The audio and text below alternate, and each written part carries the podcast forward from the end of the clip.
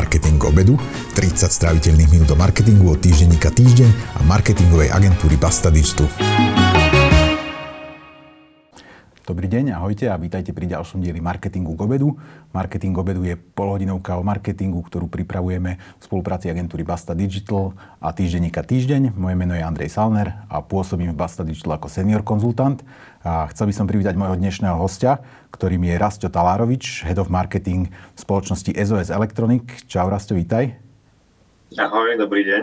A Rasto je host, s ktorým sa budem rozprávať na to, čo sme si vopred zadefinovali ako hardcore B2B témy, lebo e, Rasto je B2B marketer e, v spoločnosti, o ktorej nám o chvíľočku trošičku povie, že čo, čo predáva, ale je teda B2B marketer a e, je B2B marketerom už 17 rokov a keď sme si to tak medzi sebou vyjasňovali, tak vlastne hovorí, že ani nejaký iný marketer nikdy nebol ako B2B marketer.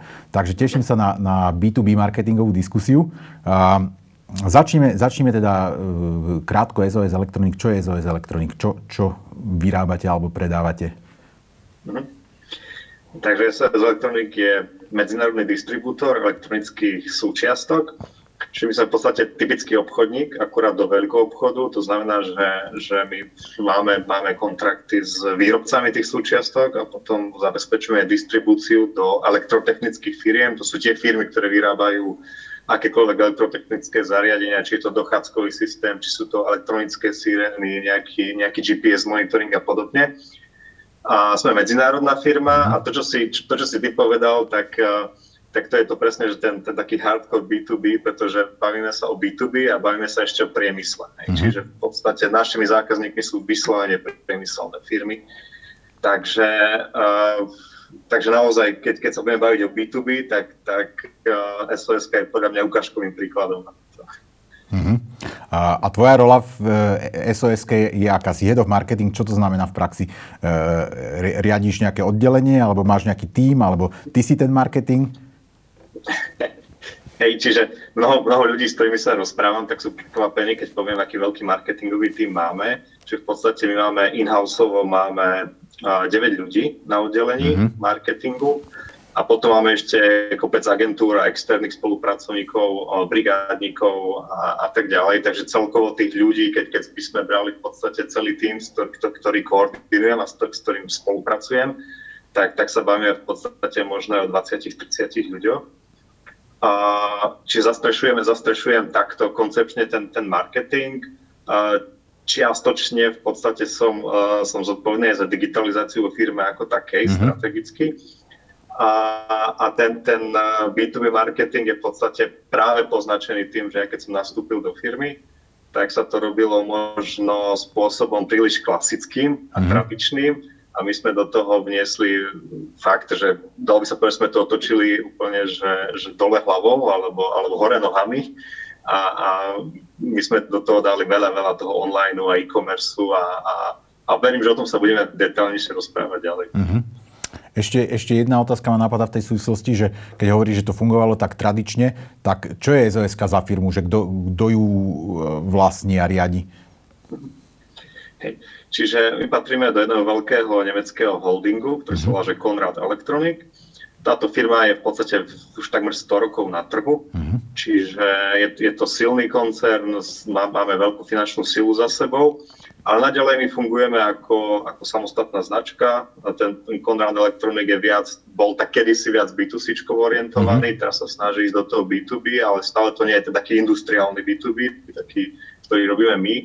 Takže my sme, my sme úplne samostatná mhm. značka, mm-hmm. samostatný sklad, samostatný manažment, samostatná logistika, takže viac menej je tam len, len tá, to finančné vlastníctvo. Mm-hmm. Chápem.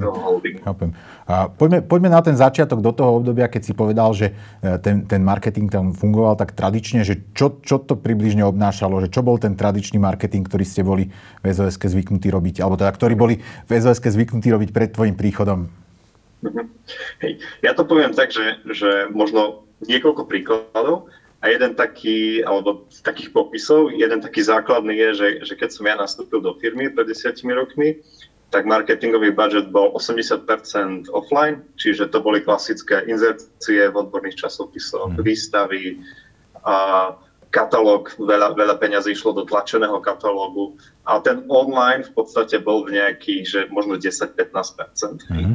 A teraz to mám úplne naopak. Teraz si dovolím tvrdiť, že, že v marketingových investíciách 80-85% toho budžetu ide do online a zvyšok je offline. To sú nejaké leaflety, niečo, aby ten obchodník mal do ruky.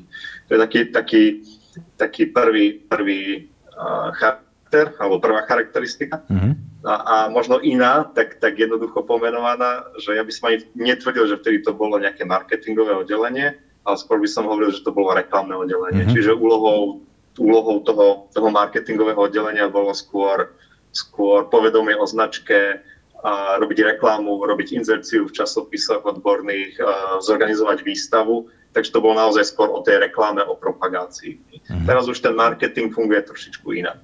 Mm-hmm. A Zmenil pre vás niečo zásadné v tomto offline-online splite COVID, alebo ste fungovali e, tak, ako fungujete teraz, aj, aj predtým? V zásade si myslím, že nezmenil nič. Uh-huh. A my sme, my sme veľa investovali v predchádzajúcich rokoch. Keď sa pozriem na to z pohľadu firmy ako takej, sme veľa investovali do digitalizácie.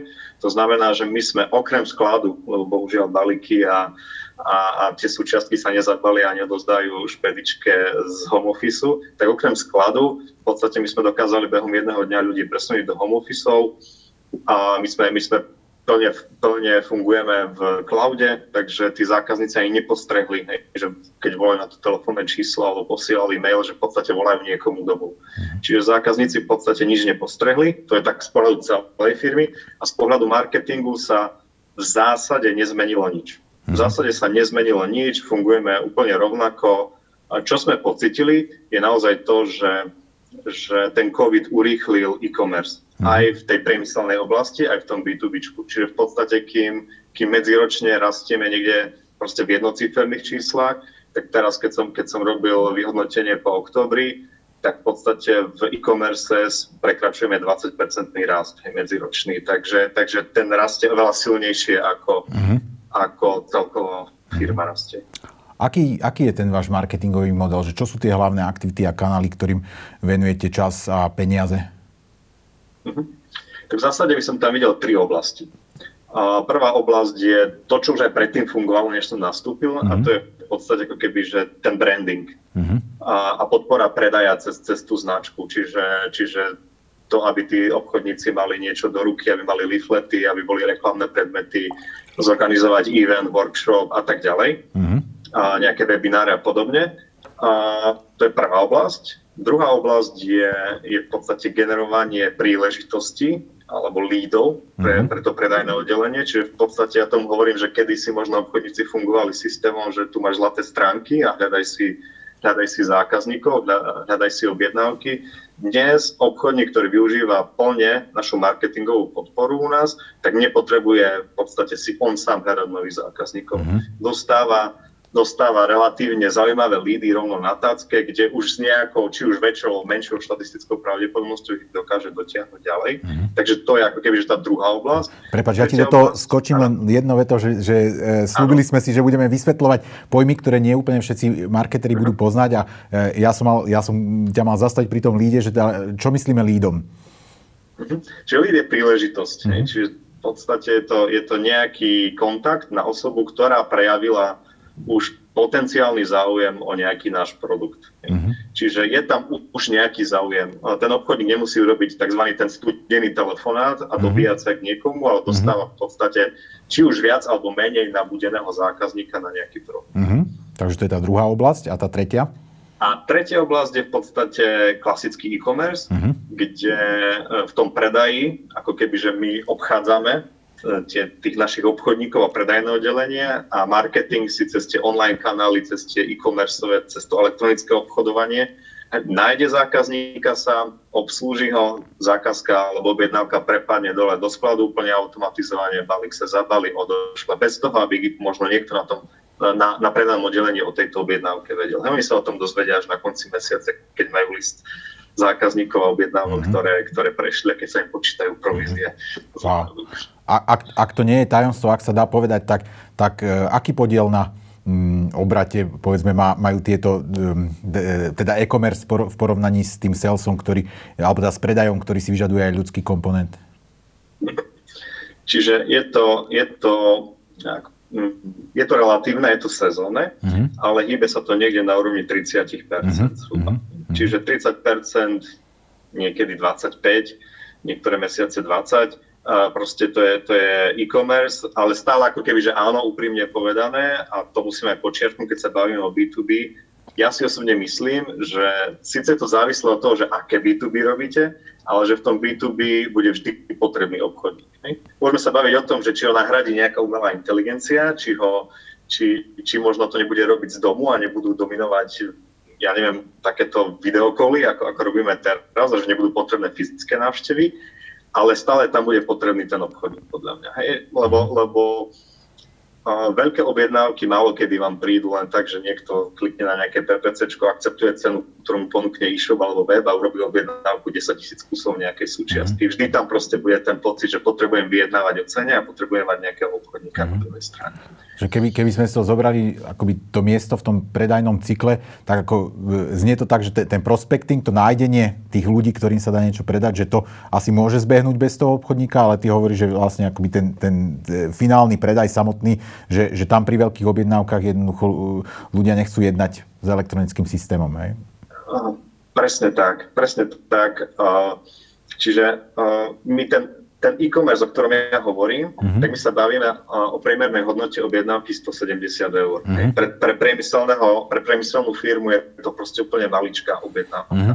Ale keďže ten e-commerce to dokáže obsluhovať proste aj stovky zákazníkov naraz uh-huh. cez, cez tie online kanály, tak v podstate, keď to premietneme ešte na počty zákazníkov, tak to, čo hovorím, že čo bez obchodníkov nepôjde, sa bavíme zhruba, keď máme celkovo ročne, nám urobí asi, asi 15 tisíc zákazníkov nejak, nejakú objednávku, nejaký obrad, tak e, sa bavíme, že zhruba 2,5 až 3 tisíc z nich je, je takých, že fakt, že silne obsluhovaných obchodníkmi a mhm. zvyšok, to sú práve tí malí, lebo, lebo u nás nakupujú súčiastky aj potravinársky podnik, mm. aj nejaký autoservis, ktorý naozaj potrebuje proste nejaké relátko alebo nejakú súčiastku do, do výrobnej linky a proste urobiť tú objednávku ten, ten chlapík, ktorý má na starosti servis tej, tej výrobnej linky, ale nie je to elektrotechnický priemysel. Hej. A toto v podstate nepotrebuje priamu obsluhu. Hej. Tam, tam tomu človeku je viac menej jedno, koľko stojí, lebo on potrebuje jeden, dva kusy a on potrebuje rýchlo vyriešiť e, odstavku linky, takže tam sa tá cena až tak nerieši.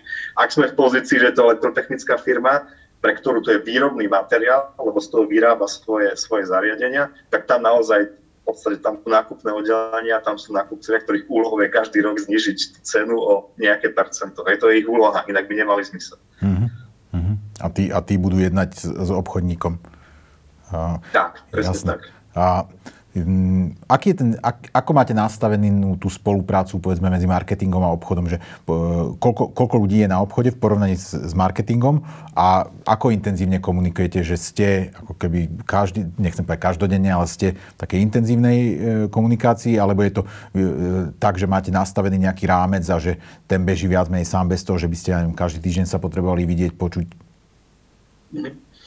Čiže keď sa vrátim k tej, tej prvej otázke, alebo mm prvej časti otázky, tak predajné týmy tvoria najväčšiu časť našej firmy. Čiže keď mhm. zoberieme čisto ľudí, ktorí zastrešujú predaj, tak to je polovica firmy, polovica zamestnancov. Čiže keď zoberieme celkovo predaj, tak, tak tam je 40 ľudí, 45 ľudí z tej stovky v podstate pracuje v predaji vo všetkých krajinách. Mm-hmm. A a čo sa týka komunikácie, tam ten mhm. predaj ešte potom rozdelený, to sú obchodníci, ktorí, ktorí my hovoríme, že to je front office a potom sú nejakí referenti, ktorí, mm. ktorí robia z back office, vypracovajú cenové ponuky a už máme zákazníkov, kde treba neviem, s obchodníkom komunikujú raz za tri mesiace, ale s referentom alebo s tým človekom z back, z back office mm. komunikujú proste na dennej alebo na mhm. týždennej báze. A tá, tá interná komunikácia, my sa snažíme veľa vecí automatizovať. To znamená, že jasné, máme základné veci, kde ja s každým country manažerom si raz za kvartál prechádzame proste nejaké strategické veci, ktoré, ktoré by marketing mal urobiť ako podpora pre predaj. Ale veľa vecí funguje v rámci tej komunikácie automatizovane. To znamená, je veľa automatov, ktoré my napríklad zákaznícke dáta nevyužívame len na komunikáciu so zákazníkmi, ale potom tie automaty alebo výstupom spracovania tých zákazníckých dát je nejaká notifikácia pre obchodníka. Alebo teraz jeden projekt, ktorý sme tohto roku rozbehli, a máme takú virtuálnu asistentku, ktorú sme nazvali, že Stella, respektíve ľudia si, si, od, si odhlasovali meno, ako sa bude volať. A to je v podstate nie je nič iné ako automat, ktorý proste zozbiera zo zákazníckých dát a pošle mail konkrétnemu obchodníkovi alebo referentovi, že uh, ahoj, ahoj Andrej, a to, toto sú zákazníci, ktorým za posledný mesiac klesol obradov viac ako 30%, mm-hmm. skús zistiť, čo sa stalo. Mm-hmm. Čiže máme v podstate ten interfejs nastavený, nastavený takto cez rôzne automaty, cez nejaké notifikácie. No a samozrejme určite máme aj ktorými rozprávame sa, rozprávame sa aj, aj na stretnutiach, ale gro tej komunikácie sa deje takýmto automatizovaným mm-hmm. spôsobom. To znamená, dostávajú notifikácie, majú miesta, kde sa im ukladajú nejaké nové príležitosti alebo mm-hmm. líby, ako sme ich, ako sme ich nazvali máme CRM, majú prístup, vytvorili sme im interface do, do, do, do toho modulu, ktorý my voláme v podstate web tracking, to je taký pracovný názov, ale tam sú v podstate zákaznícke dáta, kde oni sa v rámci prípravy na stretnutie obchodník si vie pozrieť, čo si zákazník, o čo sa zaujímal, čo si pozrel na webe, čo vyhľadal, oni sa pripraví na to stretnutie. Už sa nebavia o počasí, ale bavia sa o konkrétnych potrebách mm-hmm. toho daného zákazníka. Takže veľa, veľa, veľa, veľa využívame automaty a, a softvery a, a tieto technologické vymoženosti. A to je asi ten prienik do digitalizácie, ktorý si predtým spomínal, lebo, lebo to, to znie, že vlastne zabezpečujete aj v, v rámci firmy aj aktivity, aj služby, ktoré by teoreticky nemuseli patriť na marketing, ale, ale že už, už, už sú o využití digitálnych tak. kanálov. Uh, hovoril si o tom, že, že tí obchodníci vlastne e, v tých dneš, pri tom vašom dnešnom fungovaní nepotrebujú mm, studené telefonáty, že vlastne dokážu tie príležitosti alebo tie lídy mať, mať mm posúvané priamo, priamo od vás z marketingu. E, jeden z tých zdrojov si teraz spomenul, hovoril si o nejakom ako keby e, data miningu v C, alebo o, nejakej dát, dátovej analýze v crm ktorá umožňuje identifikovať e, príležitosti. Čo sú také ďalšie, ďalšie spôsoby, ktorým vlastne získavate tie príležitosti, ktoré viete na predaj posunúť? Čiže využívame určite potom nástroje aj tretich strán. Hej. Čiže mm napríklad e, veľmi silne využívame sociálne siete a mm. tú časť sociálnych sietí, ktorú ja používam, možno ma zastáva povedať, že, že máme ísť viac do hĺbky, ale vlastne každá z tých väčších sociálnych sietí, či sa bavíme o LinkedIn, či sa bavíme o Facebooku, má takú časť, ktorá sa volá že lead generation tools, mm-hmm. hej, a sú mhm. tam nejaké formuláre, ktoré sa dajú generovať nové príležitosti.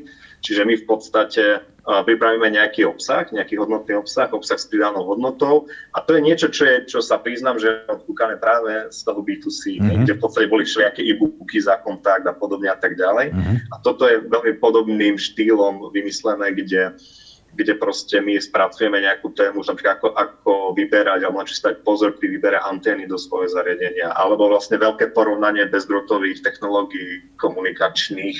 Hej. Ak potrebuješ veľký dosah, nízku spotrebu, čo je vhodné, aká technológia, mm-hmm. Bluetooth, Zigbee a podobne, toto spracujeme do nejakého pre, prehľadového materiálu a, a v podstate toto využívame potom na LinkedIne, na Facebooku uh-huh. v rámci tých lead generation uh, formulárov uh-huh. a, a pýtame si, využijeme nejakú, nejakú samozrejme propagáciu, zaplatíme si reklamu a potom to, sú, to je ďalší zdroj takýchto nových príležitostí, uh-huh. ktoré, ktoré používame. Uh, naučili sme napríklad, teraz to je taká, taká relatívne niekoľkomesačná čerstvá vec, naučili sme obchodníkov pracovať s LinkedIn Sales Navigator. Uh-huh. Ti si vedia vlastne vyhľadávať, vyhľadávať kontakty podľa svojich kritérií. Chcem navštíviť všetky uh, automotív firmy, ktoré sú v mojom regióne a majú viac zamestnancov ako, ako ja neviem, 100 a teraz zaujímajú aj ľudia, ktorí sú na pozícii hardwareový inžinier, tak to sa dá v tom LinkedIn Sales navigátore vyklikať a v podstate majú hneď zoznam, zoznam ľudí, ktorých vedia, vedia kontaktovať. Takže využívame aj takéto nástroje tretích strán. Mm-hmm.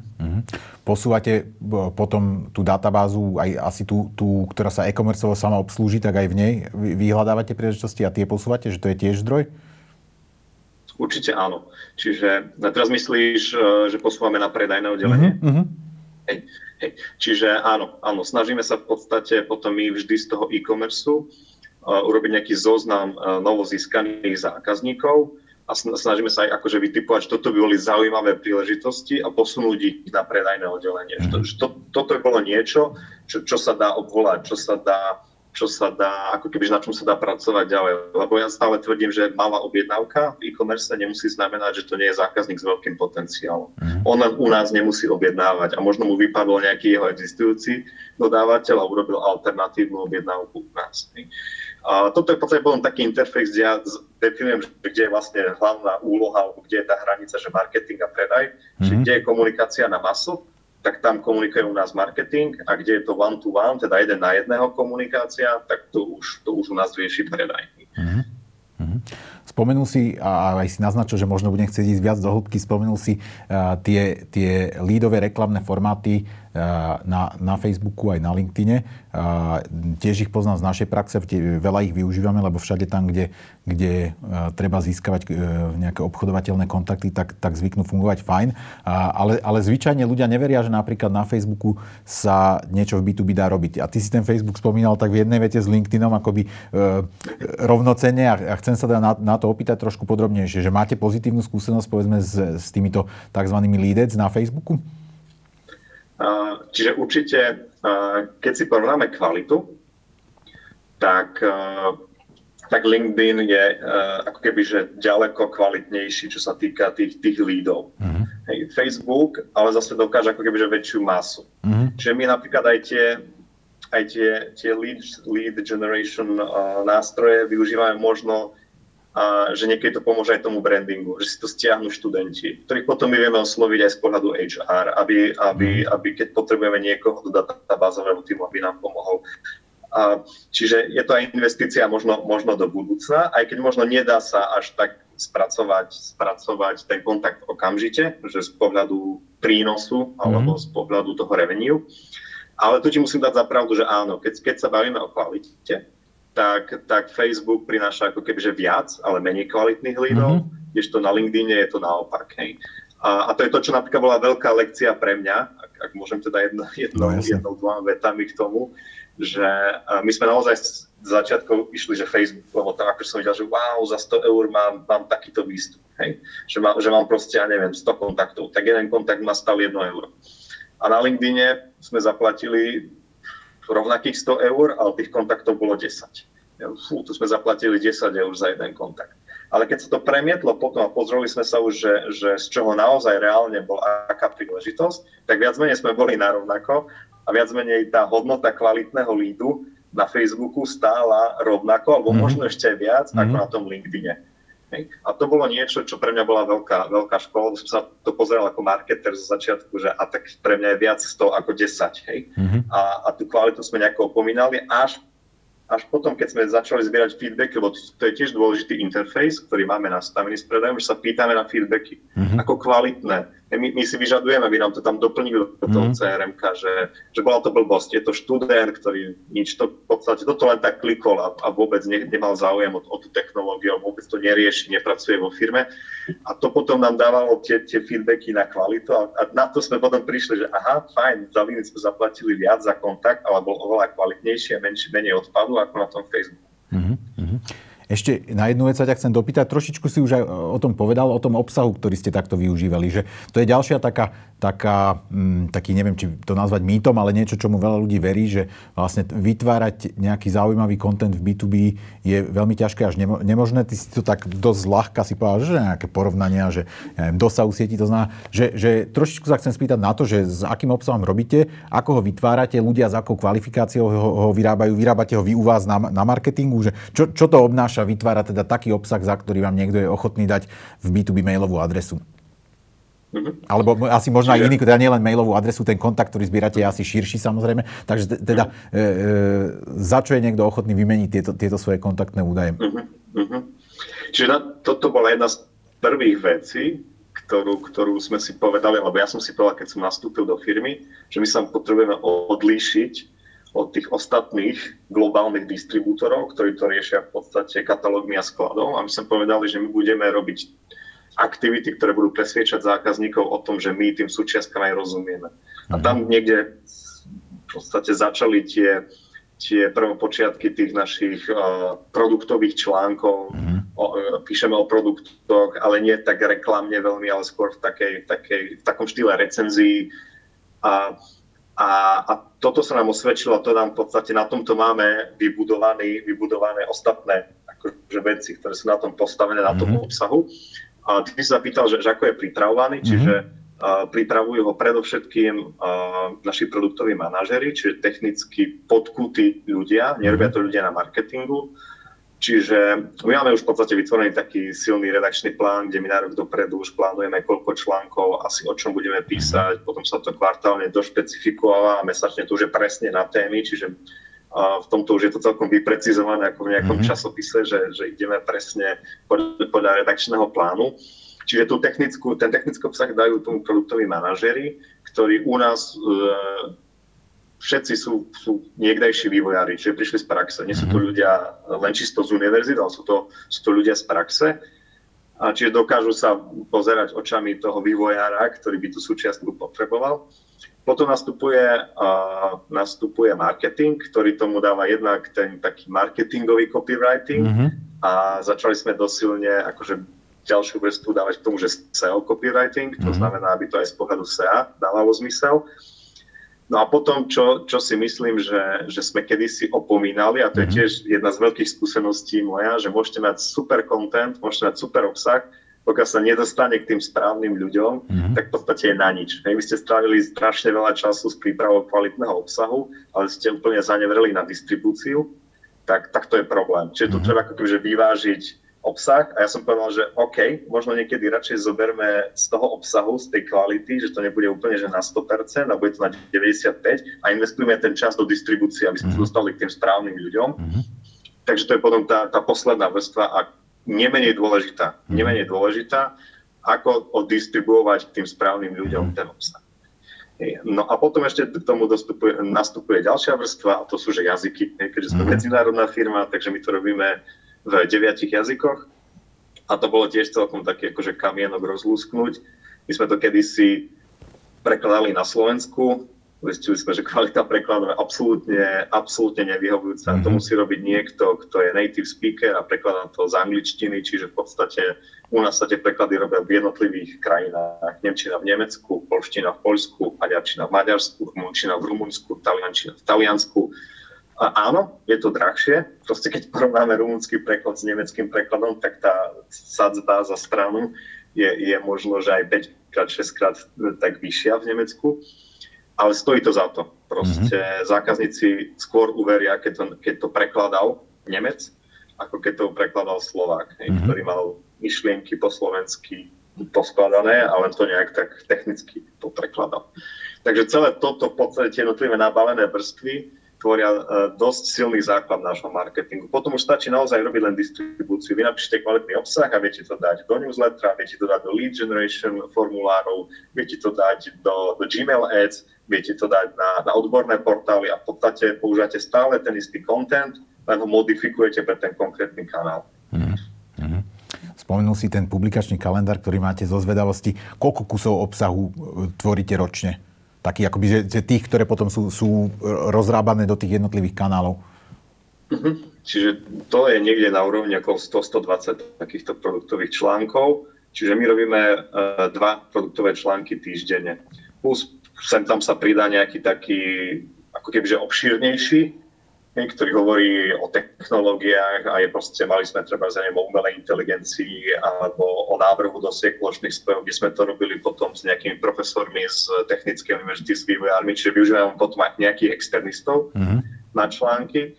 A, ale priemer sa to hýbe, že v podstate dva články týždenne pripravíme. Mm-hmm a to si vyžaduje, to si vyžaduje koľko kapacity. E, zaujíma ma e, práve ten interfejs medzi tými produkťákmi a človekom na marketingu, lebo to vnímam zo skúsenosti, že to je často taký veľmi, veľmi neuralgický bod, že dosia, teda, e, dosiahnuť to, aby ten know-how, ktorý často v tých firmách je a, a, a na, naozaj e, robia tam ľudia, ktorí tú svoju tému ovládajú, ale dosiahnuť to, aby to sa preklopilo do niečoho šíriteľného, zvykne byť veľmi ťažká výzva. Mm-hmm. Mm-hmm. Hej. Čiže my máme v podstate práve na ten interfejs alebo na to rozhranie s produktovým manažmentom, mm-hmm. máme jedného človeka na marketingu, mm-hmm. kolegyňu, ktorá v podstate zhruba polovicu až dve tretiny svojho času rieši práve produktové články a ich preklady do, mhm. do tých deviatich jazykov. Mm. A, takže tam akože je dosť veľká investícia v podstate z pohľadu človeka, ktorý rieši naozaj len to, že ale ona im trošku aj manažuje čas, dáva im ako keby, že deadline, dokedy treba pripraviť ten a ten článok a ona pripravuje ten redakčný kalendár a podobne ale áno, máme na to človeka dedikovaného, ktorý rieši to rozhranie a v podstate vráti naspäť alebo komunikuje, že ten názov článku potrebujeme a dáva tomu ten taký ako keby, že ten marketingový obal. Hej? Čiže my, my to v podstate zoberieme to technično a zabalíme ho do toho marketingového sexy obalu, aby sa to dobre predávalo. Mm-hmm. A ktorým smerom teraz e, toto rastie? Tá otázka smeruje k tomu, že popisuješ nejaký systém, ktorý zjavne, akoby, že nerozbiehate dnes, že ak naozaj máte kapacitu produkovať 100 produktových článkov, ja ako človek z agentúry asi viem predstaviť, že čo za tým je a že, že to je obrovská robota. A to znamená, že čo sú pre vás také méty, že, že teda toto máme odčiarknuté, to, toto už máme a funguje. A čo sú pre vás tie veci, ktoré teraz rozvíjate? Čo sú tie veci, kde, kde máte ambíciu sa posúvať najviac? A teraz sa bavíme o, o produktových článkoch alebo všeobecne? Už teraz vo, vo všeobecnosti. Hej, že, že, vo všeobecnosti. Uh-huh. Čiže určite chceme, chceme ďalej automatizovať, chceme využívať uh, umelú inteligenciu, chceme viacej pracovať s zákazníckými dátami, chceme to neustále vylepšovať, lebo ja tam vidím uh, obrovský priestor práve v tej práci so zákazníckými dátami a ako kebyže ťahať, ťahať do tohto aj ten predaj. Hej. Ešte proste nemyslím si, že, že že 100% predajné oddelenie a ľudia z predaja sú s tým stotožnení. Hej. Proste mm. máme ľudí, ktorí to robia tým starým obchodníckým štýlom, ale myslím si, že, že v budúcnosti bude vyžadovať práve tú, tú, tú prácu s zákazníckými dátami. Čiže my chceme veľa automatizovať, chceme veľa, veľa práce ľudskej nahrádzať práve automatmi. Hej. Práve v tej ja, ja to beriem už celú predajnú fázu. Ja, ja to neberiem, že iba marketing, že marketing mm. si robí nejakú svoju prácu, ale, ale úloha marketingu a predaja je spoločná. Hej. To prevadiť toho zákazníka ku objednávke. A dnes už nemôžem povedať, že toto je práca marketingu a toto je predaja. V podstate my z jednej, z druhej strany na neho neustále vplývame, na toho zákazníka. Takže, takže e, tá umelá inteligencia a zákaznícke dáta. Umelá inteligencia je taká, že, že tu sa ešte trošku ako keby, že boríme v tom, že nemáme dostatok tých mm-hmm. dát. Hej, že v podstate my sme sa už aj hrali s umelou inteligenciou a skúšali sme niečo na, na treba na to, že posielať maily v tom čase, keď to ten zákazník číta, mm-hmm. hej, ten tzv. ten sending time optimization. A, a, ale ako keby, že sme mali málo dát na to, aby sa z toho tá umelá inteligencia niečo naučila, Takže tu sa snažíme akože kombinovať a zjednodušovať to, lebo, lebo viem si predstaviť, že B2C, keď máte proste 100 tisíce zákazníkov, tak tam tých dát je dostatočne na to, aby sa dalo niečo natrénovať na tej umelej inteligencii. Keď máte tých zákazníkov 12 tisíc alebo 15 tisíc, z toho, z toho tých 10 alebo 12 tisíc je takých, ktorí urobí tú objednávku raz alebo dvakrát ročne, tak na tých zákazníckých dátach je veľmi ťažké niečo trénovať. Čiže, čiže tu vidím naozaj veľký priestor v tej automatizácii a v dátach. Mm-hmm. Posledná otázka na teba. Nebude sa týkať len, len SOS-ky, ale bude sa týkať tvojho takého širšieho pôsobenia, lebo ja viem, že ty aj, eh, aj prednášaš, aj konzultuješ a že, že, myslím si, že vidíš aj do toho, ako robia marketing iné firmy v B2B. A chcem sa ťa spýtať, že, že kde vydávaš také najväčšie rezervy alebo príležitosti, že z hľadiska toho, že čo vy už máte zabehnuté, ako fungujete, m, mm, tak ako ja to mám navnímané, myslím, že, že ste relatívne pokročili vo, vo využívaní online nástrojov pri B2B marketingu. A, to znamená, keď sa pozrieš pozrieš okolo seba um, a pozeráš sa povedzme na marketerov, ktorí, ktorí um, sú zvyknutí fungovať tak klasickejšie tými tradičnými nástrojmi, tak, tak čo je to prvé, čoho by sa mali z tvojho pohľadu chopiť? Mm-hmm. Tu by som povedal, že, že nedá sa úplne na 100% zo všeobecniť. Proste robil som aj vo firme B2B, kde keď sa bavíte, že, e, bavíme o tom, že v jednej krajine, alebo tiež, sme, tiež to bola medzinárodná firma, ale v jednej krajine sa rátali v podstate, že tí zákazníci boli v desiatkách maximálne, hej, že skôr sme sa bavili, že tých zákazníkov je 10-15, tak tam ako keby, že ten online veľmi nedáva zmysel robiť nejaké PPCčka a, a, a podobne. Hej. Čiže tam je to naozaj o takom tvrdom obchodnom prístupe, ale marketing by mal o to viac využívať tie, tie online kanály na to, ako uľahčiť tú prácu obchodníkovi, ako získať lead, ako získať kontakt. čiže tam sa, tam sa nebavíme o predaji, o e-commerce, bavíme sa o, o tých lídoch, ale naozaj tie online, ja by som naozaj odporúčal, že, že a pozrite sa, ak máte postavený, postavenú firmu na tvrdom, na návštevách obchodníkov, na výstavách, tak myslím si, že, že marec tohto roka a celá tá situácia ohľadne korony vám dala poriadnu lekciu. Mm-hmm. A, a asi to väčšina takýchto firiem pocitila. Čiže podľa mňa toto bola, toto bola akože na jednej strane, že, že nie je veľmi dobrá situácia, a na druhej strane mnohých marketerov, mnohé firmy veľa naučila a nie je nič lepšie, ako dostať proste hneď takúto poriadnu facku a, a ako keby, že spamätať sa, že aha, tak nemôžem fungovať len na výstavách, nemôžem fungovať len klasicky na, na tých tvrdých obchodníckých návštevách. Takže tak, ako tvrdíš, ten online určite áno. A čo by som, čo by som ako keby, že odkázal, je to, že stačí sa len pozrieť, že, že ako sa mení štruktúra v tom B2B. Že už tam nastupujú mladí ľudia, ktorí používajú sociálne siete, ktorí používajú videá, mm. ktorí, ktorí proste nezdvihnú telefón, ale napíšu do chatu, ktorí, ktorí v podstate, keď nájdu všetky informácie na webe, tak odchádzajú preč. Takto sa títo ľudia správajú. A prečo by sme mali dôvod očakávať, že keď budú v práci, tak sa budú správať inak? Dnes proste ten nákupca nezdvihne telefón a nezavolá obchodníkov. On sa pozrie na web. A mnohokrát, my sa, sa tá firma nemá šancu dozvedieť, že ten, ten zákazník tam už bol odišiel a vyriešil si, že SOS nie je pre mňa vhodný dodávateľ, alebo akákoľvek teda iná, nehovorím o SOS, ale o nejakej B2B firme, tak, tak keby ste to robili tým starým prístupom, tak sa nedozviete, že zrazu vám odchádzajú zákazníci. Čiže toto je také memento uvedomiť si, že keď sa mení štruktúra vo firmách, tak my môžeme nadávať na to, že, že tá nastupujúca, nastupujúca generácia je taká a taká, ale my musíme akceptovať, ako sa správajú a musíme im ísť oproti v marketingu. Takže uh, veľa inšpirácie. Ja hovorím, že B2B, robiť v B2B je skvelé v tom, že on ako keby, že môže kopírovať čiastočne B2C. Mm-hmm. Že B2B je konzervatívnejšie ako B2C mm-hmm. a mhm. chvíľku to trvá, kým sa z B2C do B2B dostanú ako keby, že tie kanály a tie techniky. A preto sa ako keby, že dá celkom dobre odkúkať, že čo funguje v B2C a, a adaptovať to na podmienky B2B. Treba si uvedomiť, kto je zákazník, ako by asi rozmýšľal, ale veľa vecí sa dá použiť, použiť práve, práve z toho B2C. Sociálne siete, neviem, či mám ešte čas, ale to je taká no. obľúbená príhoda, ktorú používam. Daj. Je, je, je tá, že my sme si tiež... Ko, koho nebavíme, prestane nás počúvať alebo pozerať, e, takže kľudne ju daj. Čiže uh, my sme si vraveli v sos že, že Facebook, keď ešte bol úplne akože úplná topka, neboli iné konkurenčné sociálne siete, tak sme si vraveli, že že a, naši zákazníci nie sú na sociálnych sieťach, my, my nepotrebujeme riešiť Facebook vôbec. A sme to takto potláčali nejako, lebo v B2B sociálne siete nemajú miesto. A ono v podstate je to hlúposť, len si, oni miesto majú, len si treba uvedomiť, že kde. Áno, mhm. nemajú vo fáze do, keď už chce niekto robiť objednávku, ale robiť fázu C, teda ako keby, že masírovať ich a podsúvať informácie o firme, o produktoch zaujímavým spôsobom, tak tam je to miesto tých sociálnych sietí.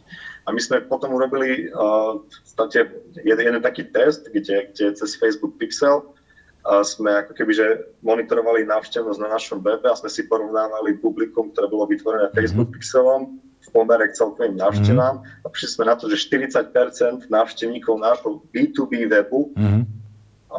sú aktívni používateľia mm-hmm. Facebooku. Tak môžem ja ignorovať 40% mm-hmm. ľudí, z, z návštevníkov môjho webu. A to bol proste ako keby, že impuls, že, že na silný prerod k sociálnym sieťam u nás v sos len, len ich používať inak. Hej, mhm. používať inak. Samozrejme, proste Facebook neprinúti, neprinúti nákupcu robiť v ten večer objednávku, alebo teoreticky môže, ale, ale dokáže mu podsúvať informácie, ktoré, ktoré potom neskôr o týždeň, o dva, o tri pomôžu práve v tom rozhodnutí, či to bude v sos a či to bude ten produkt alebo nebude ten produkt.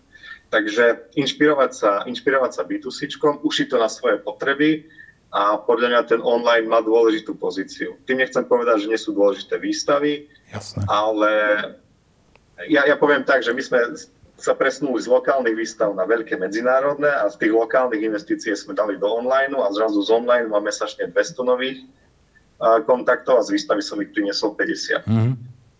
Jasné. Čo je Paráda. efektívnejšie. Rastio, toto je super posolstvo na záver našej dnešnej debaty. E, ďakujem ti veľmi pekne. Myslím si, že by si mal ešte čo o tomto rozprávať a dalo by sa ísť do hĺbky. Je tam veľa čiastkových tém, ktoré by sa dali zaujímavo rozobrať. A dúfam, že ešte niekedy budeme mať na toto príležitosť. A ďakujem ti pekne aj za tvoj čas, ktorý, ktorý si nám venoval a dúfam, že sa vidíme zase niekedy na budúce. Super, bola to skvelá príležitosť takto si, si pokecať o porozprávať o marketingu, takto neformálne. A ja som, ja som rád využil tento čas a keď bude príležitosť, tak určite rád príjmem aj ďalšie pozvanie. Ďakujem pekne, pekný deň. Aj tebe, drž sa.